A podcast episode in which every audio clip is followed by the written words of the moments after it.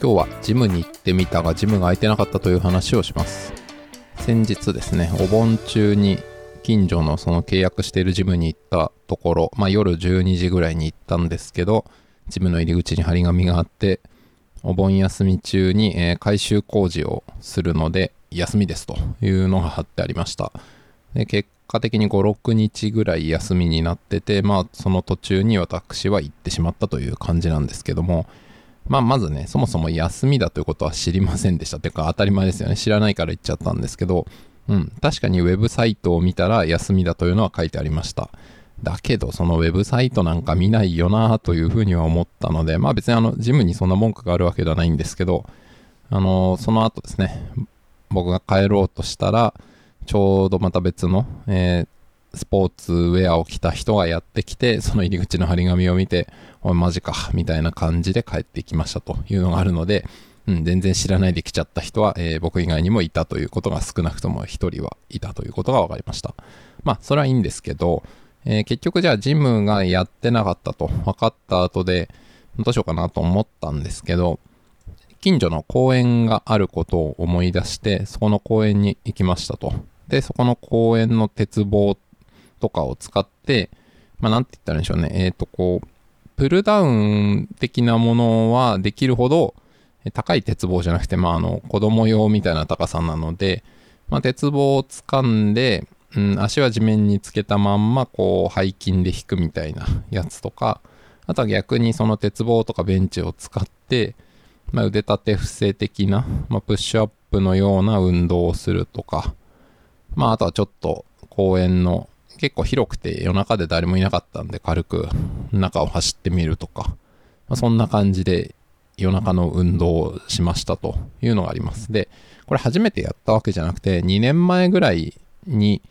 えー僕はそこで、そこの公園で、まあ夜とか朝とかにちょいちょい運動してたことがあるので、まあそれを思い出して久々にそこに行って運動したということだったんですけど、まあそもそもジムがやってなかったということって結構そのジムでの運動っていうものを期待してそこに行ってそのような状況だとまあ結構がっかりするという人は多いんじゃないかなと思うんですけど、まあ、そもそもでも自分ってジムに行くのが目的だったのか運動をするとか体を動かすというのが目的でその手段としてジムを選んでたのかということに立ち返るとまあ、これは人によると思いますけど、僕の場合は、えっと、運動をする、まあ、ちょうどいい設備とか環境としてお金を払ってジムを契約してたので、別に公園じゃダメということはないし、まあそもそも2年前ぐらいはその公園に行ってたんで、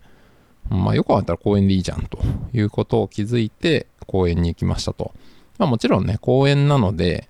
えー置いてあるものは限られるし、まあそもそも運動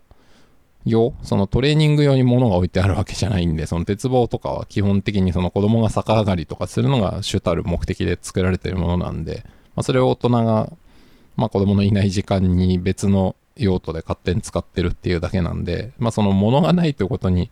関しては当たり前ですけど、ジムとは全然違うわけですけど、まああとエアコンもないので、夜中だったからよかったけど、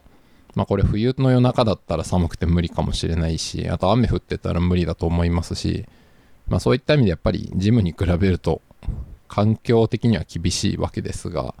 まあでもできないことはないということに、まあ改めて気づいたというのが、このジム閉まってた事件、事件ってほどでもないですね。まあ単に自分が、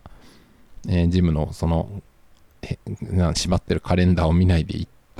後に考えて行動したことを通じて、まあ、こんなことを思いましたという話ですね。まあ、結局のところ、そこで思ったのは、うん、まあ別に自分はジムを使い倒すということがしたいとか、そういう人になりたいというわけじゃなくて、まあ前も言った通り肩こりがひどいとか、ちょっと運動しなさすぎてこのままだと、なんか自分がもうなんかボロボロで持たなくなっちゃうみたいな感じがしたので、これはあかんなと思ってジムに行ってるということがあるということに改めて気づいたので、まあそうですね、今後、うん、まあ多分もうそのジムが閉まってるってことは少なくとも次の年末の休み、年末年始の休みとか、まあ来年の夏休みぐらいまでは多分ないと思うんで、基本的には一ったら空いてるんじゃないかなと、その契約してる時間の間であれば、とは思うんですけど、うん、まあでも別にこれ、ジム契約しなくなってもいいはいいんだなっていうのは思いました。ただやっぱこれ、ジムをお金払って契約するからこそ運動しに行くっていう、まあ、心理的効果というか、これってあると思うんですよね。例えばそのライズアップとかもそうだと思うんですけど、10万とか20万とか、まあ高いお金を払って、なんでそんな自分でしんどいなのかわかんないけど、そのトレーニングしに行くのかって、それやっぱお金を払ってそこにコミットするっていうことの心理的効果がやっぱ大きいんですよね。だから変な話、値段は安いよりも高い方が、え自分に関してというか、えっと、自分で投資してるっていう感覚は強まるはずなので、例えば、その1ヶ月1000円のジムだったら、まあ、自分にとって1000円払っても何にもしなくても刺して痛くも痒くもないので、まあ、そんなにまあ行かなくてもまあ良かったかなみたいな気持ちになっちゃうと思うんですけど、やっぱ10万払ったら、まあちょっとその人の年収とか自由に使えるお金にはよりますけど、いや10万払ったらそれちゃんとやんなきゃダメだというふうには多くの人は思うはずなので、まあじゃあトレーニング行こうかなと。あの今流行ってるパーソナルトレーニングとかも僕はそれに近いのかなと思ってて、まあお金の高さも当然1対1でトレーナーの人が指導するので、当然その人の人件費分とか、設備を占有するっていう意味で言えば、それなりの値段になると思いますし、まあ、かつそのトレーナー、ある意味なんて言ったんでしょうね、えっ、ー、と、契約というか、まあ、その人が来週も頑張ってくださいねみたいなことを言うことによって、まあ、自分もその人の関係性でちゃんとやんなきゃなって思うから、ちゃんとやるみたいな、まあ、あの家庭教師とかそういうのに近いと思いますけども、まあ、あとそのパーソナルコーチングみたいな、あの、コーチングってここで言ってるのはトレーニングというよりも、あの、いわゆるま心理面とか、あの、あるいはビジネスマンとかでも今使ってる人が出てきてると思いますけど、そういった意味のコーチングとかも、えっ、ー、と、結構原理はわかんないですよ。その専門家に言わせれば違うのかもしれないですけど、僕の見える範囲では似てるのかなと思って、まあ、その身体的なトレーニングっていうのも、その1対1の関係性っていうことが価値であったり、そのコミットを高めるっていうことになってると思うんですけど、まあそういったことのために、まあ高いお金払ってジムに契約するとか、パーソナルトレーニング契約するってことだと思うんですけど、まあそこまではいかなくても、例えば僕で言うと今その深夜の、えーえっ、と、表向きは閉鎖してる時間使っていいコースで、まあ5000円弱とかなんで、まあ自分にとって5000円ってそうですね、別に高い額ではないけど、その小さい額でもないですよね。まあ数百円とかではないわけなんで、やっぱ月5000円払ってるんだったらそうですね。まあせめて5、6回ぐらいは行かないと、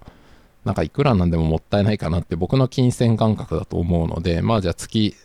5、6回は行こうかなと思って行くわけですけどね、今話してて思ったけど、最近5、6回も月行ってないんじゃないかとすごい不安になってきましたね。前話した通りあんまりちゃんと数数えてないんでよくわかんないですけど、うん、なんか行ってないかもしれないですね。うん、まあまあそれはいいとして、まあそのような感じでこう契約してるから行くっていう効果がある。だだからこそ行こうってなるわけなんですけど、まあこれがじゃあもしジムを解約して、僕が公園の運動でいいという風になったら、もうそのお金の契約的な意味でのプレッシャー、自分にかけるプレッシャーっていうのはなくなっちゃうわけですけど、まあでも、それこそその2年前とか、そのお金をかけなくてもそれやってたはずなんで、そうなってくると別にそのお金契約したっていうプレッシャーを自分にかけなくても運動そのものを続けたいとか、まあその運動してる時が楽しいみたいなことが自分にとってのインセンティブとして機能してくれば、まあそれは続くということになった、なってたんじゃないかなという気がするので、うん、まあもしかしたらまたそのルートもありなのかなと。まあ、そう思うとこのポッドキャストジム団っていう名前にしてるんですけど、えー、ジムを契約して、えー、その辺の公園で運動をしているということになるかもしれないんで、まあそしたらこのポッドキャストは終わるような気もしますけど、まあまあそういったことはあるかなと思いますね。まあでも、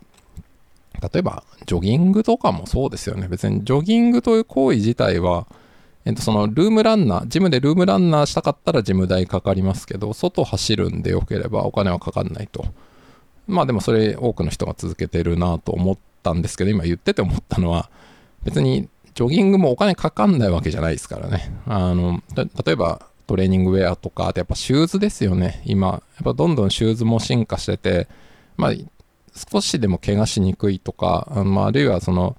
レースとか出る人はそれこそね、レースの出場料とかもかかるし、レースでタイム高めたいって言ったら当然シューズとか、まあ、サプリメントとかにも多分こだわり出すだろうし、まあ、そうなってくると結構別にジムみたいな場所代はかかんなくても、その服とか